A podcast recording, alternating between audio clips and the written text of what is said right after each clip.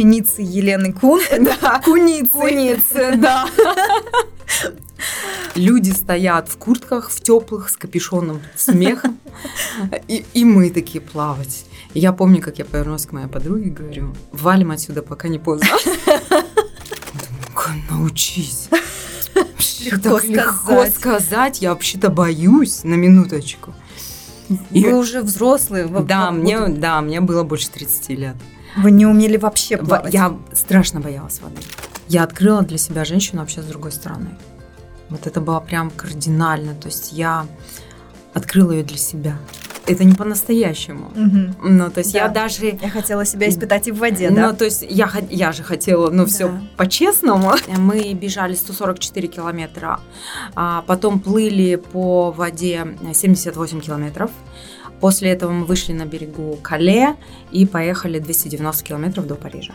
Но нету такого, что ты задаешься вопросом, вот, мне сейчас тяжело, вот, я там хочу домой. Ну, как-то нет. И ты себя ловишь на мысли, что хочешь сказать.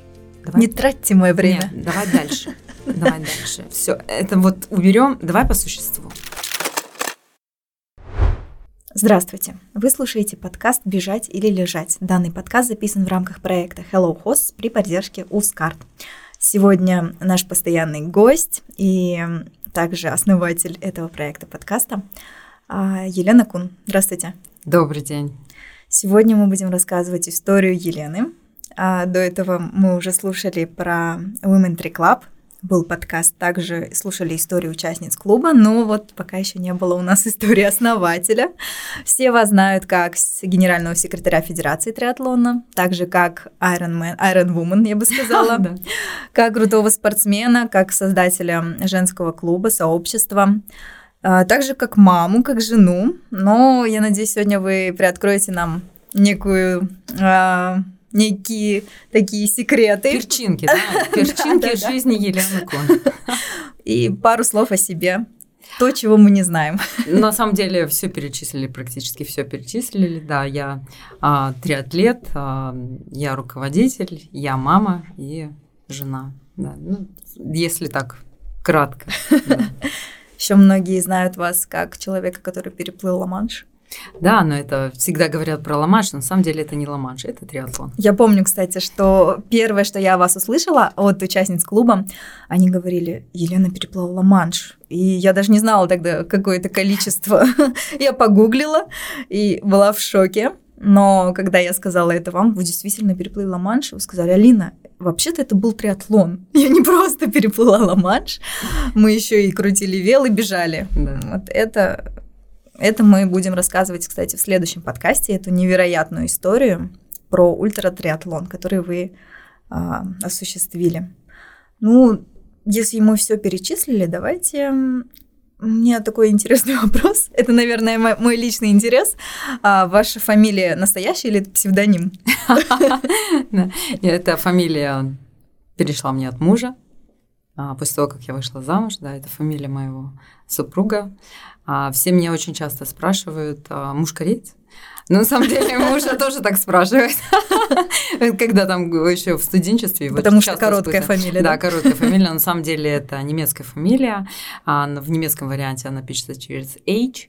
И Интересно. да, она имеет а, перевод, переводится как смелый, храбрый. Да. Ну, это прям точно про вас. Вам надо было родиться с этой фамилией. Еще вчера была шутка а, про то, что ученицы Елены Кун, Да, куницы. куницы, да. А, Давайте я спрошу вас про прошлое. Обязательно начнем. А, Вы не профессиональный спортсмен. Нет, я не профессиональный спортсмен. А с чего начался ваш путь в триатлоне? Я была очень увлечена марафонским бегом. А До марафонского бега у меня был серьезное увлечение скайранингом. Это бег в гору по вертикали. А, После скайранинга было серьезное увлечение марафонским бегом, и на одном из а, марафонов меня окунули, познакомили в атмосферу Ironman. Если мою ленту отмота- отмотать а, в социальных сетях на 2011 год. Там можно увидеть очень много восторженных моих постов, кто такие Iron Man. То есть меня настолько это увлекло и заинтересовало, а, что я подумала, что вот это вызов, вот это челлендж. И я была очень впечатлена этой дистанцией, но на тот момент я совершенно не умела плавать. Более того, у меня был серьезный страх глубокой воды. И то есть во мне поселилось вот это желание а, пройти эту дистанцию, почувствовать на себе, что такое быть железным. Но вот этот страх, он меня какое-то время, то есть он меня сковывал. Я все время об этом говорила. То есть я обсуждала это с друзьями, с семьей. То есть я постоянно говорила, вот такие люди, какая дистанция, как интересно. Три марафонские дистанции в одном. И на тот момент, я жила в Казахстане, на тот момент в Казахстане не было вообще, кто бы делал эту дистанцию. И мне э, настолько было интересно, то есть я читала очень много разных опытов, э, там, э, с разных стран мира, как проходили люди эту дистанцию. Мне было безумно интересно. И вот, вот эти вот диалоги постоянно, вот я хочу, я хочу, но я вот не могу. И я, видимо, так надоела моим друзьям, что на одной из моих пробежек, когда мы бежали вместе с моей подругой на тренировке, в очередной раз, вот, так круто, она мне так спокойно а, сказала, ну сделай. Что мешает? Ну сделай. Я говорю, блин, хорошо тебе говорить, ты умеешь плавать, а я нет. И она мне также спокойно говорит, ну научись. И я помню, как я прибежала с тренировки, у меня была такая буря эмоций. Думаю, научись. Легко, так легко сказать. Я вообще-то боюсь на минуточку. Вы и... уже взрослые. Да, мне, да, мне было больше 30 лет. Вы не умели вообще плавать? Я страшно боялась воды. Я страшно боялась Даже воды. в бассейне? Даже в бассейне. Страшно боялась воды. Ого. И э, я помню, как я так воз... внутренне у меня были такие возмущения, я там переодевалась. Я вот с этой мыслью «научись» прожила до конца дня. И э, потом буквально через несколько дней та же подруга, она, видимо, ну, чувствует мое вот, чувствовала мое вот это желание.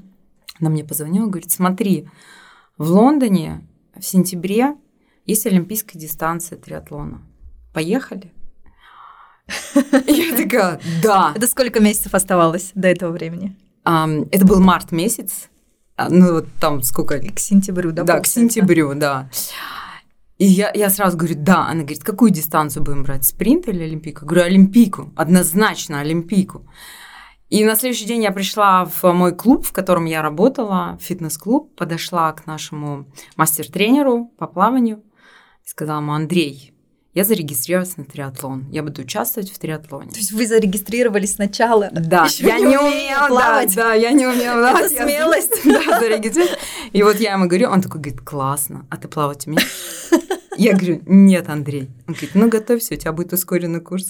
И вот так вместе с ним мы с марта месяца по сентябрь, как сейчас помню, это было 23 сентября, мы участвовали в первом олимпийском моем триатлоне. Вы к тому моменту научились плавать? Я научилась плавать за с марта по сентябрь, я научилась плавать.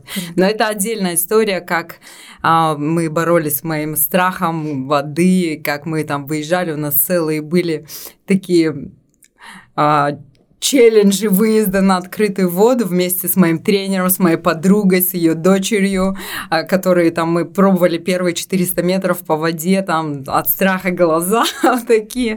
То есть это был такой прям челлендж. А как вы вот э, перебороли страх открытой воды? Я к тому моменту, когда поплыла первый свой триатлон, я его еще не победила. То есть этот страх был со мной, и м, так случилось, что первый наш триатлон был в экстремальных условиях мы попали в сильнейший ураган а, Великобритании. А, да, и не отменили? Нет, это, на тот момент его не отменили. И я очень хорошо помню, как нас э, открыли ворота, то есть там были волны, несколько волн, и в каждой волне было порядка 800 участников. И открыли ворота нашей транзитной зоны, то есть мы были в крытом таком помещении Excel-центра, открыли ворота, и первое, что мне бросилось в глаза – это сильнейший ветер, а, летающие билборды. Ого. Люди стоят в куртках, в теплых, с капюшоном, с мехом. И, и мы такие плавать. И я помню, как я повернулась к моей подруге и говорю, валим отсюда, пока не поздно. Она не дала вам. Да, мы так посмеялись. Она первая прыгнула в воду, и человек, который более терпим к холодным условиям воды, я помню, как она практически по пояс вынырнула заново из воды, и мне такая кричит, Ленка, плавай, плавай сразу, плавай, потому что было очень холодно. Было очень холодно, а я на тот момент не умела плавать никак, кроме как кролем. Ну, то есть вот за такой промежутки времени, то есть мы успели научиться только кролем, я даже не умела держаться на воде. И даже свой старт, он был с воды, то есть мы прыгнули в воду, надо было там подождать, пока нам дадут старт, и надо было как-то держаться на воде. А я этого делать не умею. И я помню, я держала за плечо подруги, да, потому что я этого не умела делать, да. И после того, и мы еще такие вообще отважные, глупые и отважные, встали в самую первую а, линию старта с воды, не понимая тогда, что сейчас все 800 человек пройдутся по нам, но мы же мы, сам, мы готовы, мы самые первые встали в первую линию старта, и когда дали горн и начался заплыв, по нам прошли все 800 человек и плыли сверху, сбоку, снизу, отовсюду.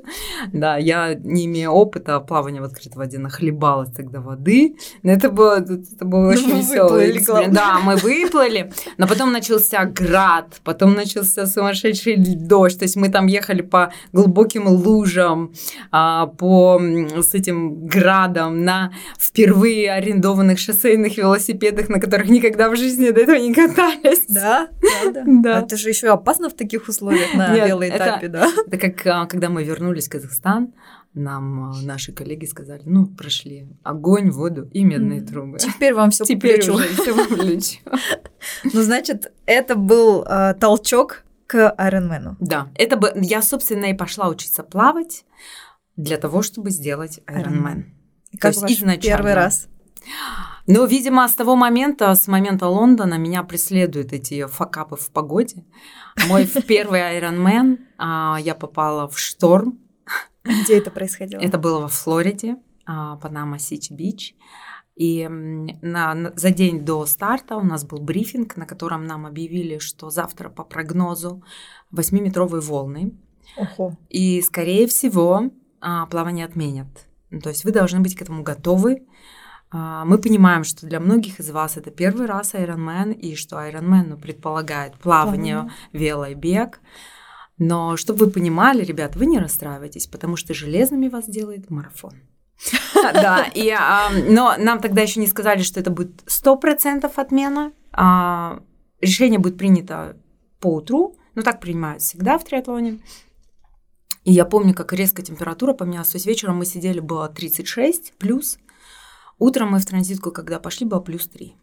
То есть было колоссальное изменение погоды. Ну, Циклон пришел, было очень холодно. Я, которая летела в теплую Флориду, была в коротких шортиках, в маечке. Мне было невероятно холодно. У меня была с собой единственная куртка, потому что я прилетела с Алматы. И, ну, то есть теплая куртка, я в ней летела. Я вот ее на себя надела. И я помню, как я стояла перед тем, как э, ну, стартовать уже, и мне а, девушки американки говорят, может, ты не будешь ее снимать? Потому что, глядя на меня... Это мы уже на белый этап стали. Потому что, глядя на меня, ну, то есть я была в коротких шортах, они были все одеты. Было очень холодно, очень холодно. И нас даже не запустили в разминку, в плавание, потому что волны действительно были очень серьезные, переворачивали каякеров, лодки не могли выплыть в океан. Было, ну, серьезная То есть плавание отменили? ситуация на воде. Да, плавание отмен- отменили за 10 минут до старта, отменили плавание, Сразу на и велоэтап. сразу нас отправили на велоэтап. Ну, как все прошло? После первого вот этого а, случая, не случая, точнее, после этого Ironman, что вы подумали, что вы решили для себя? Первое, конечно же, у меня было такое небольшое, не то что разочарование, но а, мне хотелось пройти полную дистанцию. То есть для меня это такой был, ну это не, это не по-настоящему. Мгм. Ну, то есть я Да. даже... Я хотела себя испытать и в воде, Ну, да? то есть я, я же хотела, ну, все Да. по-честному, то есть, ну, а здесь какая-то... Я даже какое-то время, когда мне говорили, что вот, Елена, Айронмен, я говорю, «А, блин, у меня плавания не было, ну, мне как-то так было неудобно, ну, то есть, как бы...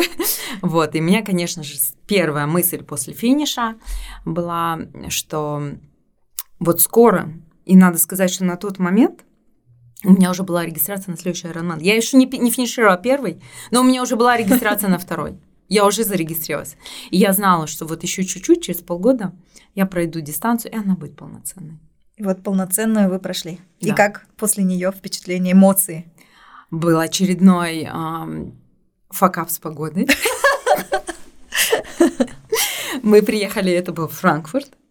И мы приехали во Франкфурт, э, где средняя температура за все года составляла 25 градусов. Но в день нашего брифинга слова начались со слов «добро пожаловать в Кону», потому что градусник показывал плюс 40. Это потому, что Елена Кун приехала. Точно, да.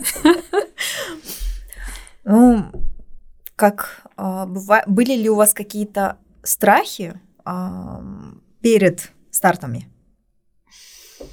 Страх был, вот страх еще во Флориде был страх а, открытой воды, А, он еще был. То есть спустя год моих тренировок, после того, как я научилась плавать, спустя а, несколько соревнований, страх оставался и во Флориде, он еще был.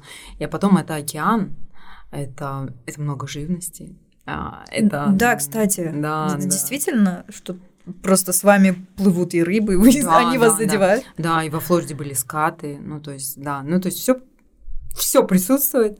И был, да, был страх глубокой воды. И а, я почему и так еще немножечко расстроилась после Фло- Флориды, потому что я ожидала, что произойдет какой-то а, см- произойдет какая-то смена в моем сознании, и я смогу уже по-другому относиться к воде, и тут плавание отменяют. То есть у меня не произошло, скажем так, контакта с океаном, да, не произошло вот этого изменения. Но потом уже, потом, проходя обучение в Ironman University, а, я узнала о том, что Флорида считается одной из а, самых сложных гонок именно по плаванию. А, То есть именно плав- ну, то есть туда едут очень сильные пловцы. Я на тот момент обучаюсь, подумала, как хорошо, что отменили плавание. Я со своим опытом плавания тогда на самую сложную по плаванию заявилась так смело. Ну, вы сами захотели. Да, это был Именно мой выбор. туда. Да, это был. Я хотела в Америку, я хотела на родину Ironman. Да, это был мой выбор. А что за обучение в Ironman University, вы сказали? Да, ну, у меня сертификация тренера, я сертифицированный тренер Ironman, и у меня было обучение, и вот когда я уже обучалась, вот, я узнала все нюансы всех гонок и там, все особенности. Это один из блоков обучения. То есть ты знаешь очень хорошо все трассы. Это очень круто. А у вас сейчас за спиной уже пять. Да, пять полных. Пять полных Ironman. Да. Очень. И арк ту арк, про который я не перестану говорить. Да, я для меня, когда спрашивают, а, какими гонками а, ты гордишься, вот какими гонками ты и какие для тебя вот прям, ну такие а, близки по сердцу, по духу. Их немного. Их немного. Я вот прям сразу могу сказать, что это одна из дистанций в Skyrunning, где я прибежала практически вровень с мужчинами. Э, Для меня это было большим достижением. Я показала очень хорошие результаты тогда и была близка к рекорду трассы. А Второе – это мой Ironman, вот где была плюс 40 жары, но он для меня очень дорог, потому что я была там с моими близкими для меня людьми. Э, И вот эти ощущения, сама предстартовые, какие-то хлопоты после старта, но это все очень ценно. И Атуа, потому что, ну, во-первых, сама дистанция, она для меня по сей день в фаворитах. А, Первое, потому что это сложно, это действительно Назовите очень сложно. Все вместе составило 56 часов. 56 часов 9 минут. Все вместе. С транзитками, Мгм. совсем вместе. А дистанция? Дистанция, э, мы бежали 144 километра от а, Мраморной арки в Лондоне до берегов Дувра. А, Потом плыли по воде 78 километров. После этого мы вышли на берегу Кале и поехали 290 километров до Парижа. Я даже, кажется, представляла это меньше. Вот сейчас у звукорежиссера нашего челюсть отвиснет. Вот, и А2, то есть а, является ну, для меня очень дорогим и на сегодняшний момент фаворитом гонок. Ну вот три, три гонки, которые я люблю. Skyrunning а, на Чумблачку, а, Ironman Франкфурт именно в 2015 году и Атуа. Про Арктуарк мы обязательно расскажем с вами в следующем выпуске. А что вы говорите себе, когда вам тяжело? Какой у вас разговор происходит в голове, когда, э, вот, вот например, ультратриатлон это самый сложный был у вас?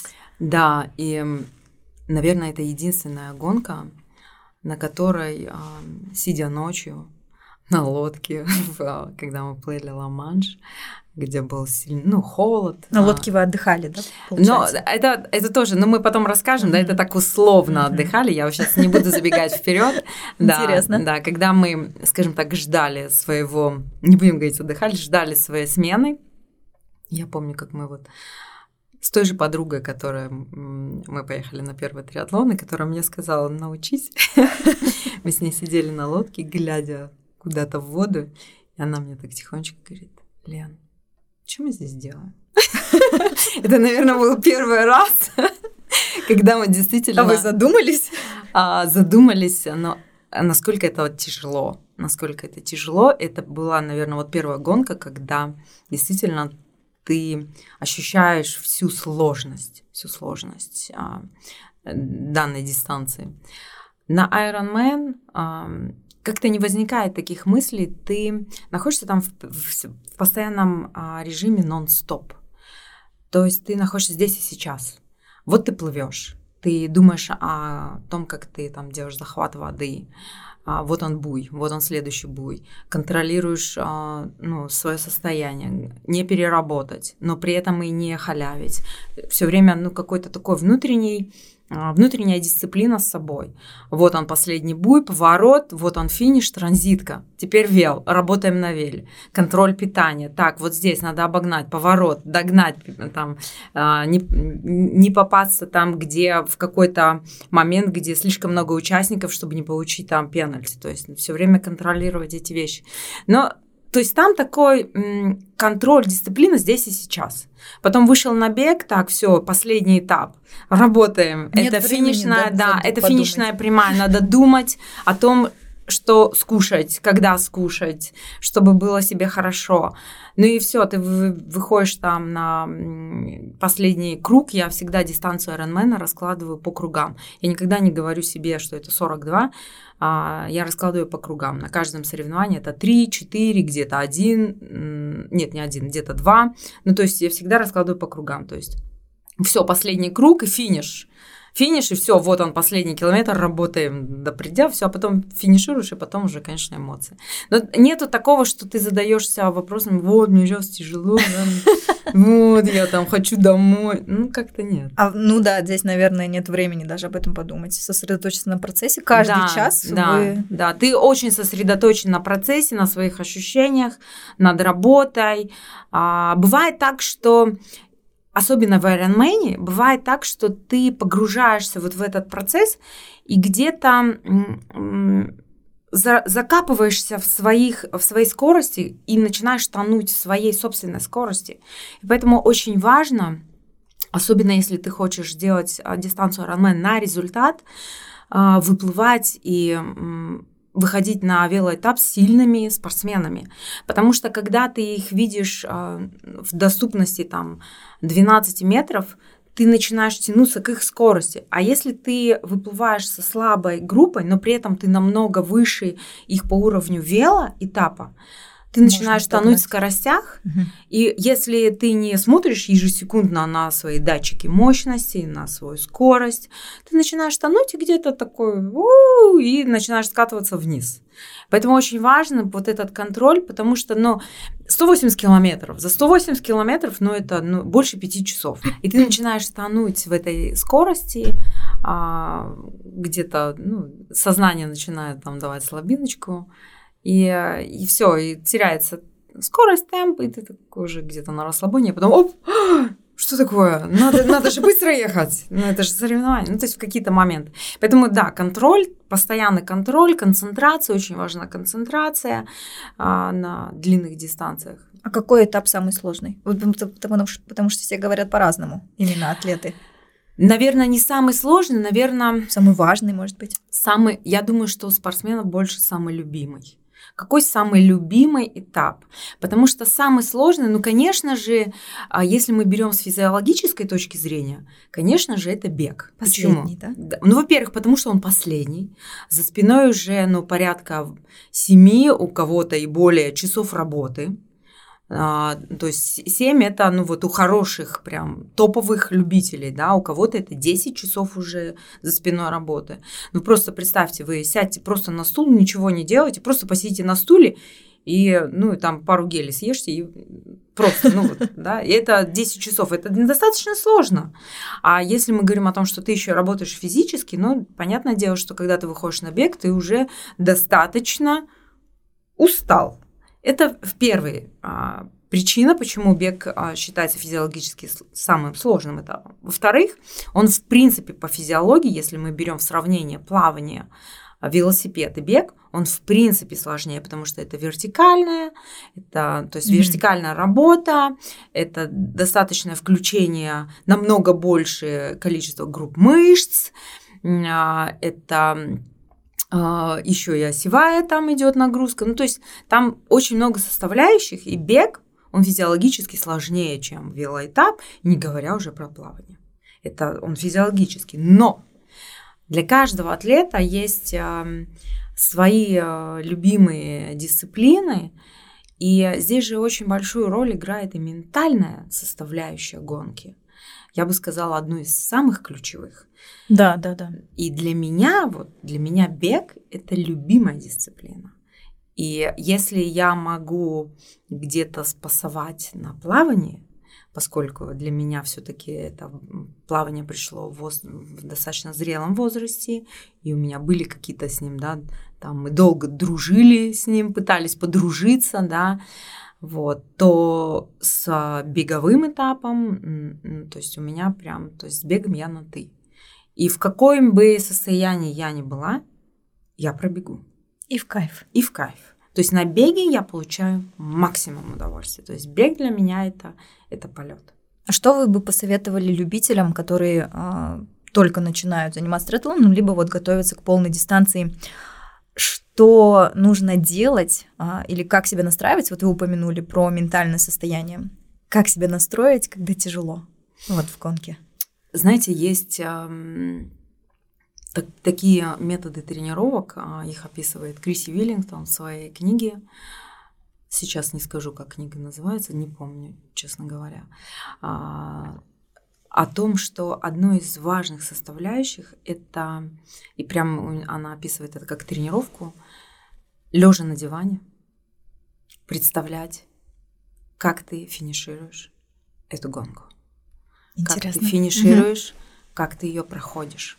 Вот прям лежа на диване, лечь, закрыть глаза и представить каждый этап. Что ты будешь делать, как ты будешь себя вести, что будет происходить с своим организмом, как это будет. Именно как финиш, финишировать. И как финишировать. Все по не только как, то есть всю гонку, то есть ментально продумать, представить, а, что это такое и как будет происходить твой финиш. Это очень важно. А, можно представлять на беговых тренировках. Я очень часто, особенно когда у меня тяжелые тренировки, какие-то интервалы, я очень часто представляю финиш моей гонки – на которой я готовлюсь. Очень часто. Это классный лайфхак, кстати, я тоже так делала несколько раз и понимала, что это а, тебя я бегаю, да, я начинаю бегать и быстрее, и больше, и легко. Да.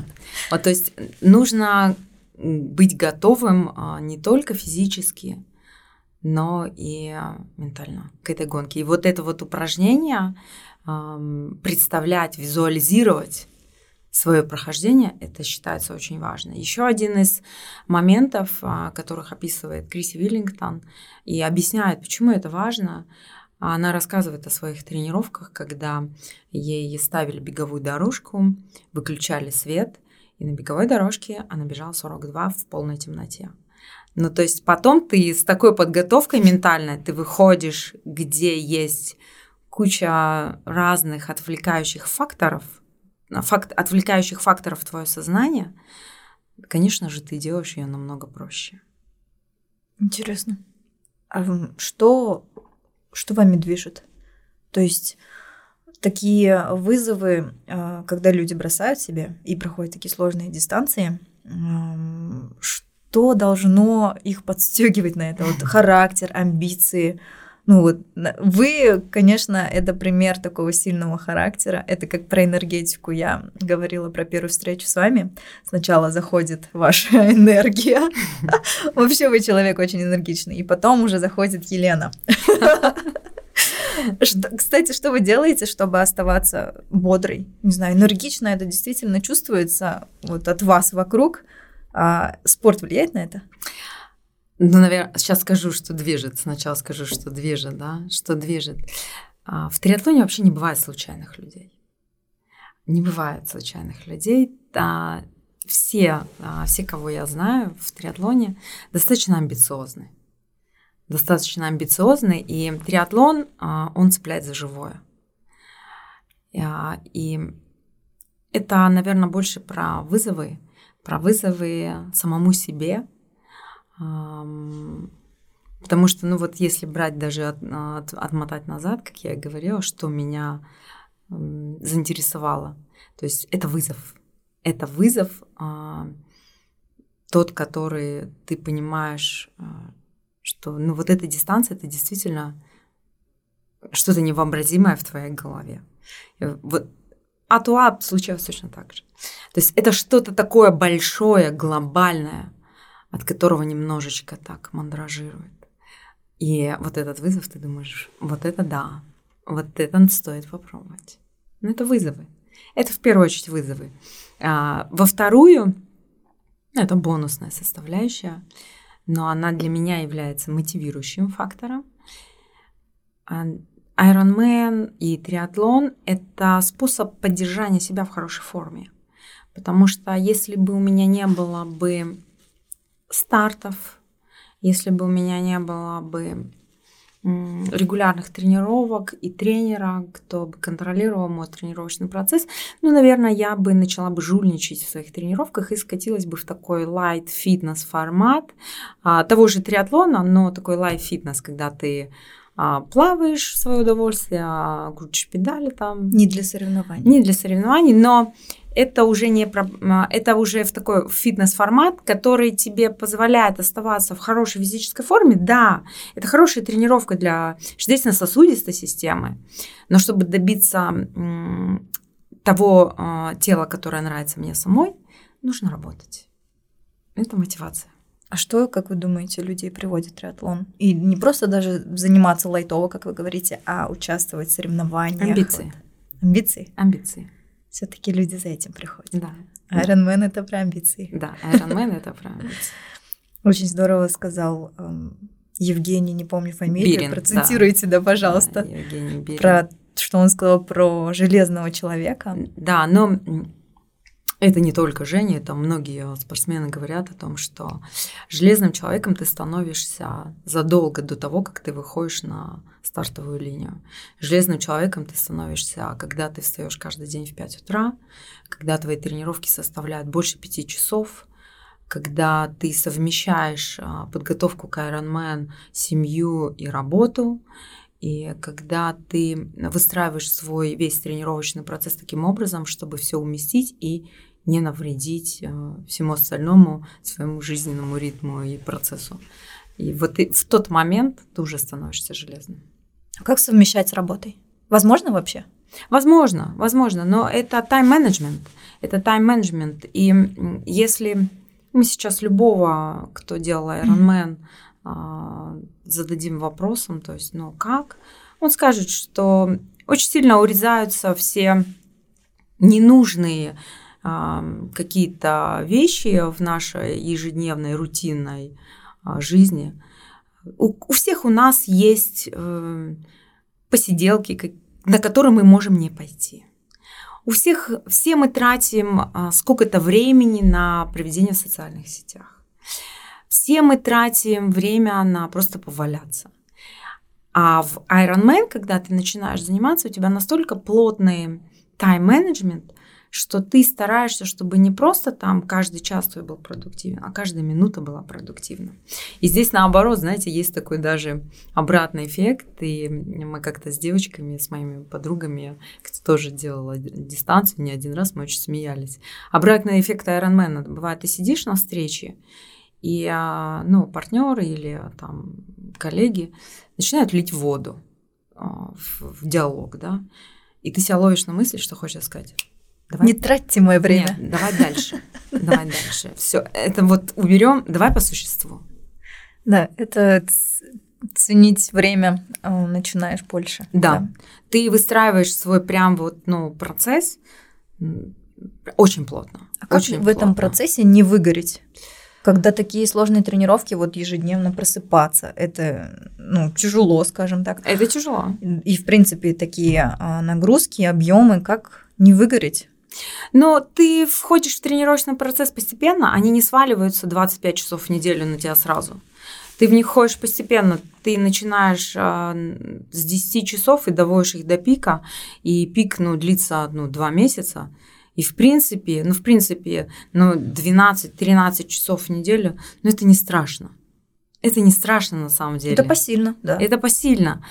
А сваливается вот, ну, вот плотная нагрузка, график, это уже когда там уже идет определенный блок тренировочного плана, а, тогда да. Но здесь очень хорошо влияет на нервную систему, на восстановление в целом физические, мышц, мышц восстановления. Когда у тебя разгрузочная неделя, то есть ты, например, ну, если говорить про мою периодизацию тренировочного процесса, у меня две недели я работаю, неделю я восстанавливаюсь. Что это значит? Это в неделю восстановления у меня нагрузка сокращается там, ну, в разы, и вот в эту неделю ты думаешь, «А, классно, сколько свободного времени! Всего лишь 90 надо проехать на вело. Как классно! А сколько времени нужно новичку для подготовки э, к полной дистанции? Ну, сколько месяцев? Год. Год. Год. Год усиленных тренировок. Это Год. Ну, прям сложно. На самом деле нет, нет. втягиваешься в процесс, погружаешься, а, тебя захватывает. Э, ну, триатлон достаточно интересный вид спорта. Здесь нет монотонности, как в марафоне. А, здесь нет монотонности, как а, в веломарафонах. У тебя сегодня плавание, ты вроде бы отработал, была интенсивная тренировка. Завтра у тебя велосипед, у тебя переключилось сознание.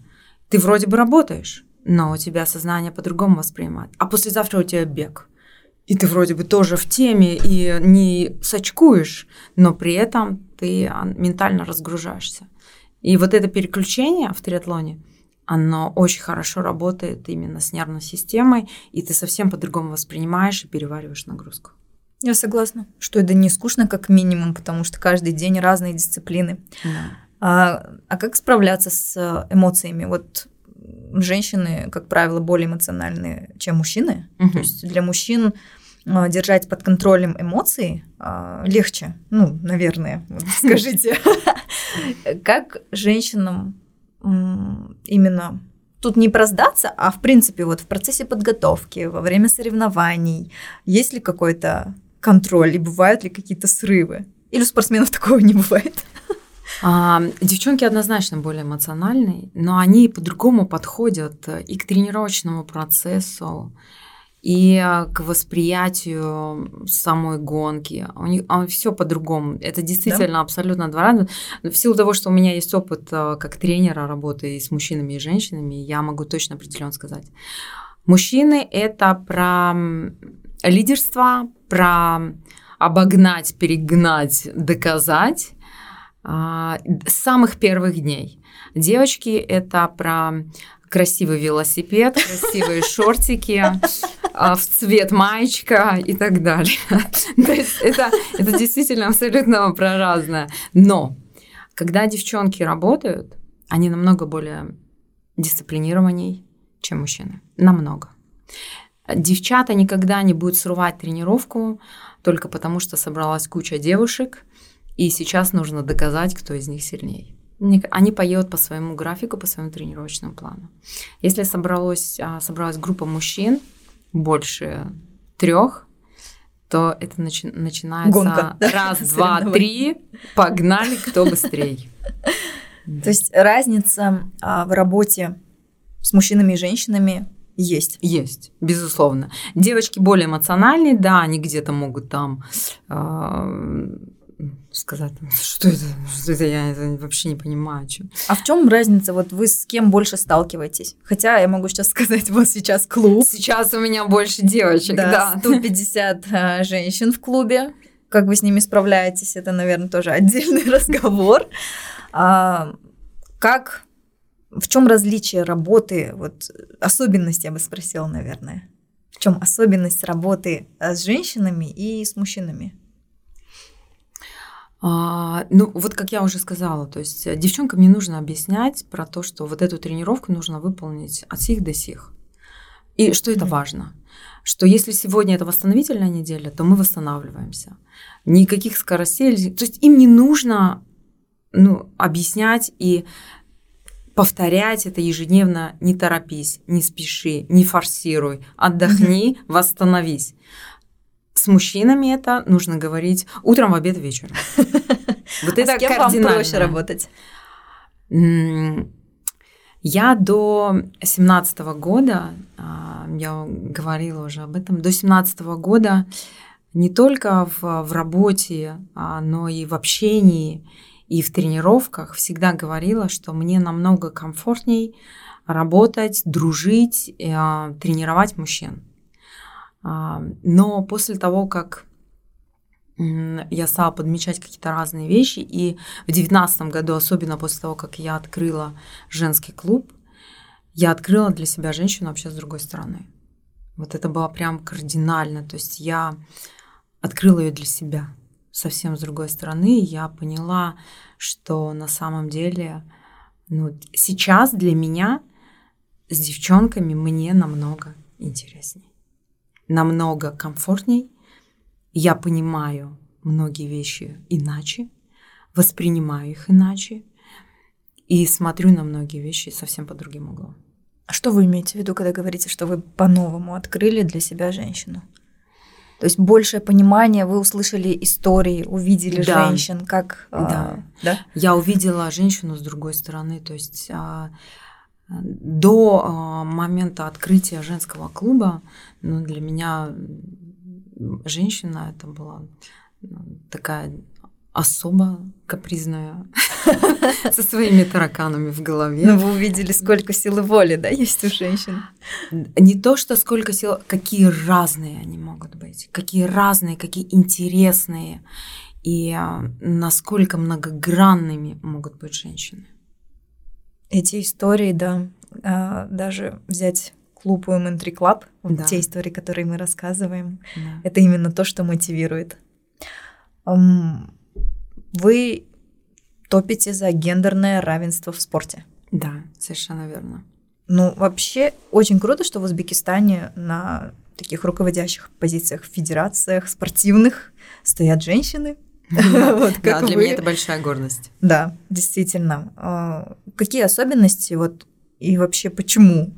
А для чего а вы ну, за равенство гендерное? Ну, наверное, потому что в первую очередь, потому что я сама женщина. А, и... а вообще существует это неравенство? Да, а, в, но я могу сказать про триатлон, цифры в триатлоне это 80 на 20. 20% процентов женщин и 80% процентов мужчин. Да, то есть перевес очень серьезный, очень серьезный. Почему за гендерное равенство? Ну, как я уже сказала, наверное, потому что я сама женщина, потому что после того, вот как я произошло в моем мозгу изменения и восприятия женщины в целом э, как личности. Я стала в в принципе смотреть на многие вещи иначе. А, то есть мое отношение к харасменту, а, к сексизму в любом его проявлении, то есть оно стало более скажем так, обострено, и восприятие стало ну, более чувствительным, даже я бы не сказала, не, не то, что а, остро восприя... воспринимается, а чувствительно. Я стала чувствовать многие вещи более глубже. А, вот. И а, во-вторых, гендерный баланс. Я увидела, как мы уже об этом говорили, как через спорт меняется восприятие женщин, насколько они раскрываются, становятся увереннее, достигают новых каких-то вершин. И, конечно же, мне хочется, чтобы таких девочек было как можно больше, которые могли бы достичь максимума, в первую очередь, для себя. То есть именно чтобы общество воспринимало по-другому да. женщин в спорте, да. любителей. Да, не только в спорте, в принципе, в обществе. Ну, очень актуально для нашего региона, в принципе. Ну, мы сказали про женщин, про мужчин. А как ваш муж относится к вашему а, даже не увлечению, но в целом а, образу жизни. Да, да, да, образу жизни. Хотя я бы сказала не отношения, а, уверена, он вас поддерживает, а его взгляд. Да, он очень часто шутит, а, там, когда я приезжаю с длинного какого-то велотренировки, и там, если надо куда-то нам дальше перемещаться, я там говорю, Сейчас, сейчас я чуть-чуть отдохну. Как? Ты же вернула своего хобби. Ты же отдыхала. Как отдохну? Let's go, let's go. Это же не работа, да? Да, это же не работа, да. Но на самом деле, да, я с большой благодарностью всегда а, отношусь к его поддержке, потому что тот тыл и ту поддержку, которую меня организует а, мой супруг, это, это самое дорогое. Это самое дорогое. Без этой поддержки я бы не смогла бы ничего. А, дома а, шутим на тему того, что когда ребенок у меня захотел уйти в триатлон и прям серьезно об этом заявил, супруг схватился за голову со словами «Господи, мне одной ненормально дома хватает». Теперь вас будет двое. Теперь вас будет двое. Ваш муж э, не занимается триатлоном? Нет, не занимается, нет. Он, более того, он в прошлом, он мастер спорта в прошлом а, по водному полу. Но когда... Как он вас не научил плавать? Но он, он ненавидит плавание ну, как все профессионалы, да, да, да. он ненавидит плавание. И когда я помню, пыталась ему там передать свои эмоции, ну как, ну как, ну как ты не понимаешь, ну вот эти эмоции финиша там, ну как, он говорит, не поверишь, не понимаю. Да, и я всегда удивляюсь, просто это совсем про разных двух людей, а большой серьезный спорт, и мой супруг это вот прям про разных людей, и я всегда так удивлялась, как он умудрился. Это вот боль профессиональных спортсменов, да? Те люди, которые с рождения этим занимаются всю жизнь, они уже к определенному возрасту все э, просто не занимаются этим дальше, да? Да, ну вот ну, это проблема прошлой советской школы, потому что там было все настолько а, жестко, настолько э, а, с полным отсутствием свободы. И вот эта оскомина, которую набивают профессиональные спортсмены, они потом не хотят окунаться заново в этот спорт. Это угу. грустно, это грустно. А в триатлон, э, если мы говорим о любителях, это просто люди, которые захотели себе бросить вызов, а это любой это человек. Кто? А, а любители – это любой человек, кто выступает в категории H, возрастной категории, в своей uh-huh. возрастной категории. Их там э, несколько, начиная от 18 и до бесконечности. Э, то есть э, любой человек может заявиться и выступать. В том числе и бывшие профессиональные атлеты тоже входят в категорию H. А профессиональные спортсмены – это те, кто этим зарабатывает на жизнь. А, То есть для так, них да. спорт угу. это работа. У них нет больше других каких-то серьезных обязательств. При этом, а, если мы возьмем весь мир, а, а, не постсоветское пространство, а весь остальной мир, то профессиональные атлеты очень часто дополнительно еще где-то имеют какую-то работу. Но mm-hmm. особенно на начале становления своего пути, когда у тебя недостаточно контрактов со спонсорами, когда мы не говорим про олимпийскую сборную, а именно профессиональные спортсмены, кто еще даже не вошли в резервный состав олимпийской команды. Именно Они тоже считаются профессионалами.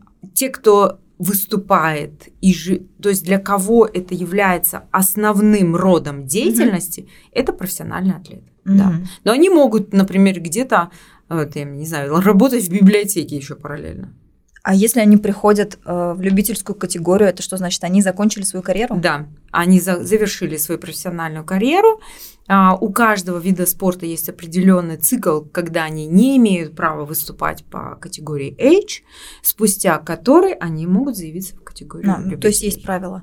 А есть. это справедливо, что это боль, это боль всех любителей, потому что на чемпионат мира такую желанную дистанцию а, Ironman в Коне хотят попасть многие любители, и для некоторых это является венцом а, их а, профессион... Ой, любительской карьеры. Mm-hmm.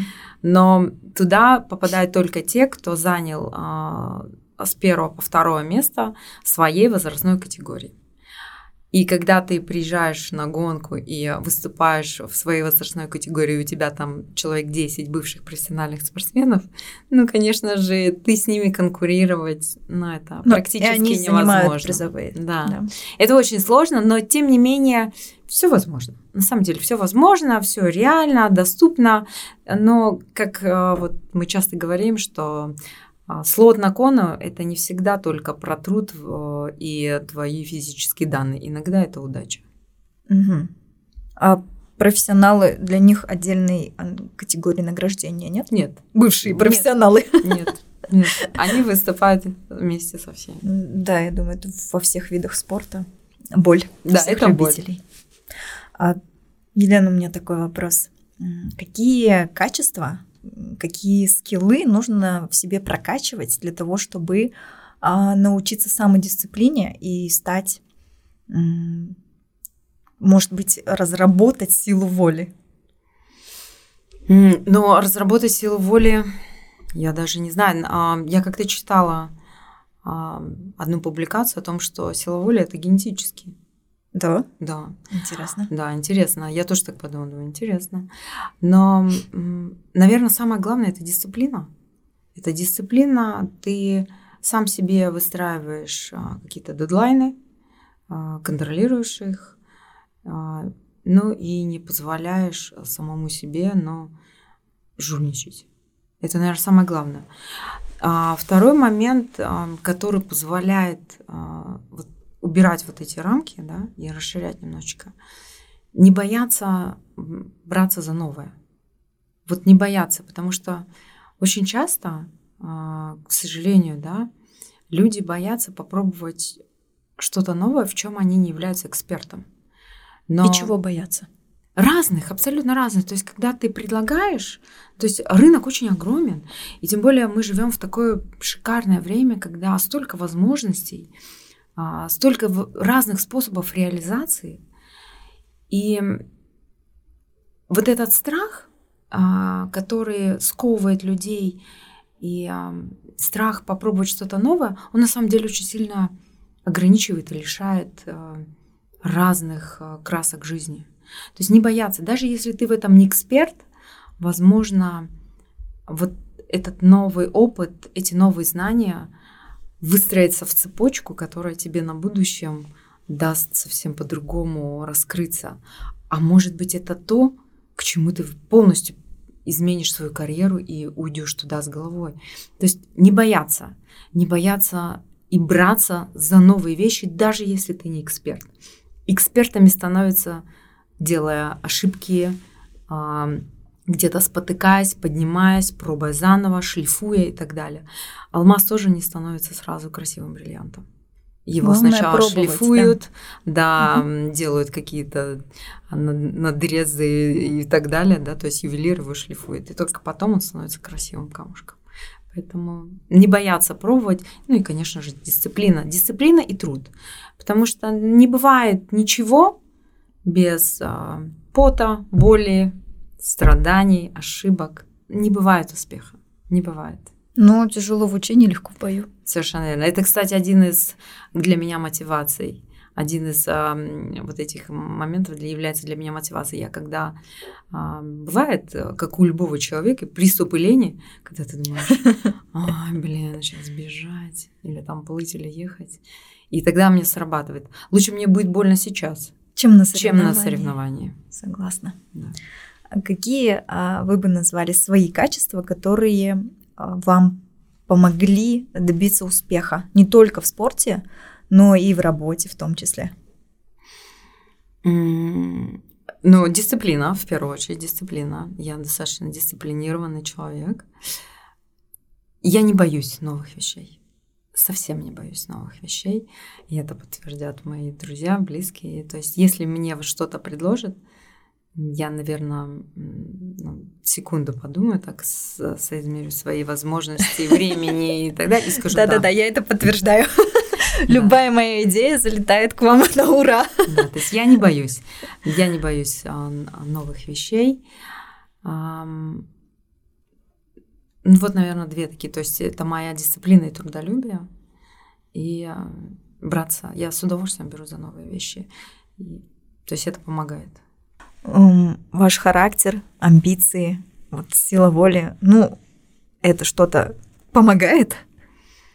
Ну, конечно, конечно. Амбиции, амбиции правят миром, конечно, да, конечно. То есть, но как только ты поставил себе сам планку, ты очень стремишься к ее достичь, и шаг за шагом, степ-бай-степ, ты достигаешь какого-то результата. Я еще достаточно терпеливый человек, то есть я буду очень упрямо через боль двигаться к своей цели. То есть если я сегодня не получила, я не отступлю. То есть я могу сделать полшага назад, но завтра я сделаю два шага вперед. То есть если я для себя определила какую-то цель, то я буду потихонечку. Не могу бежать, буду идти. Не могу идти, буду ползти. Не смогу ползти, лягу, буду лежать в направлении цели. Это про целеустремленность. Да. У меня есть несколько а, оправданий, ну или стейтментов по триатлону. А, давайте устроим блиц, давайте. и я буду называть какой-нибудь стейтмент. Ну, это обычно мнение людей как, а, о триатлоне. А вы либо опровергнете, либо подтвердите триатлон – это дорого? Нет, это самый большой стереотип, который я с удовольствием разрушу. Свой первый триатлон я делала на арендованном велосипеде. Я никогда не каталась на шоссейном велосипеде к тому моменту. У меня не было никакой экипировки, кроме только что купленного гидрокостюма. А, то есть у меня не было ничего. Там были кроссовки, только купленный гидрокостюм. Свой первый триатлон я делала на арендованном велосипеде. Нет, этот стереотип, который сформировался а, на постсоветском пространстве, не знаю, знаю, связан он с чем. А, в Штатах может заниматься и в Европе может заниматься триатлоном абсолютно любой. И э, там нет такого, что ты обязательно должен купить сразу себе супер дорогую супер ракету, которая вместо тебя даже поедет. Нет, это не так. Э, и мне хочется призвать как можно больше любителей не бояться, потому что даже когда мы начинали зарождать э, триатлон много-много лет назад, мы все катались на МТБ и прекрасно себя чувствовали. Свои первые 90 километров я делала на, на МТБ. МТБ. Да, избавьтесь от этих стереотипов. Я прям призываю вас отключить а, вообще этот призыв, что надо сразу дорого-богато, и просто окунуться и кайфовать. Вот просто получать удовольствие. Более того, я даже, Алина, знаете, могу привести пример. А, это была Барселона, половинка в Барселоне. Я видела сама своими глазами, как ехал мужчина, весь экипированный, в шлеме, такой, как из космоса. А велосипед просто за сумасшедшие деньги, а, шикарный трясют, велотуфли топовые. Его обогнал в горочку парниша, мне было такое ощущение, что он просто вот на диване лежал, думает, пойду половинку сделаю. В тех же шортах, в которых он лежал, встал, в кроссовке обул на ноги, и пошел сел на велосипед, первый там в гараже достал, и он его просто вот налегке обогнал в горочку. Это про то, что... Экипировка не да. показатель. Важнее ноги, которые крутят педали. Это точно. Так, следующее. утверждение, что триатлон это требует слишком много времени. То есть это, в принципе, затратно и невозможно совмещать со своей жизнью, с работой, с другими обязанностями. Но а, тут так, я бы разделила ответ на два таких подответа. Первое, конечно, э, Ironman и подготовка к Ironman – это очень энерго затратно и по времени, и по всем другим аспектам. Это безусловно так. И временной ресурс, он самый дорогой. Это действительно так. Но, как я уже сказала, что можно уместить в 24 часа и восстановление, и сон, и работу, и семью, и тренировки.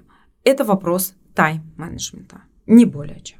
А следующее, я бы сказала, оправдание у многих девушек, что э, триатлон это не женственно. То есть я не пойду в триатлон, потому что э, девушки там не женственные. Не знаю, на мой взгляд, и мне кажется, это сейчас весь мир об этом говорит. А, сейчас абсолютно новая волна, что спорт и здоровье – это очень сексуально. И когда у девушки подтянутая фигура, когда она здорова, ну что может быть еще привлекательней? Как, как можно а, думать о том, что это некрасиво? Да вы что, девчонки, приходите, я вам разрушу этот стереотип. Отлично. А еще говорят, что все вы психи. Да, действительно, где-то есть такое. С этим я, пожалуйста, соглашусь, потому что все а, триатлонисты, любители, а, это такая некая секта, некая да, секта, да. секта хорошего, здорового образа жизни. Ну да, это правильная, по крайней мере, секта. Никому не вредит. А, я бы хотела вас спросить про учебник. Пару дней назад вы анонсировали выпуск собственного учебника. Это книга а, о триатлоне. Да, да, совершенно верно. Это учебное пособие, с, а, с помощью которого наши студенты, тренеры будут обучаться и воспитывать наших будущих чемпионов. Надеюсь. Это учебник для институтов создали. Совершенно вы. верно. Здорово. Да, Поздравляю вас с выпуском. Спасибо, Ален, большое спасибо. Очень интересно почитать. Поделюсь. Я думаю, мы сегодня очень много чего обсудили. А я узнала вас получше. Конечно, мое мнение все так же о вас на высоте. А, нужно чувствовать вашу энергетику, попадая в ваше поле, а, общаясь с вами. Я думаю, заряжается каждый. Поэтому девчонки в клубе Women 3 Club это чувствуют и продолжают тренироваться. Спасибо вам за вашу историю. Спасибо, И Ален. за советы и рекомендации, которые наши слушатели уверенно возьмут на заметку. Спасибо, Ален, спасибо. До свидания. Счастливо.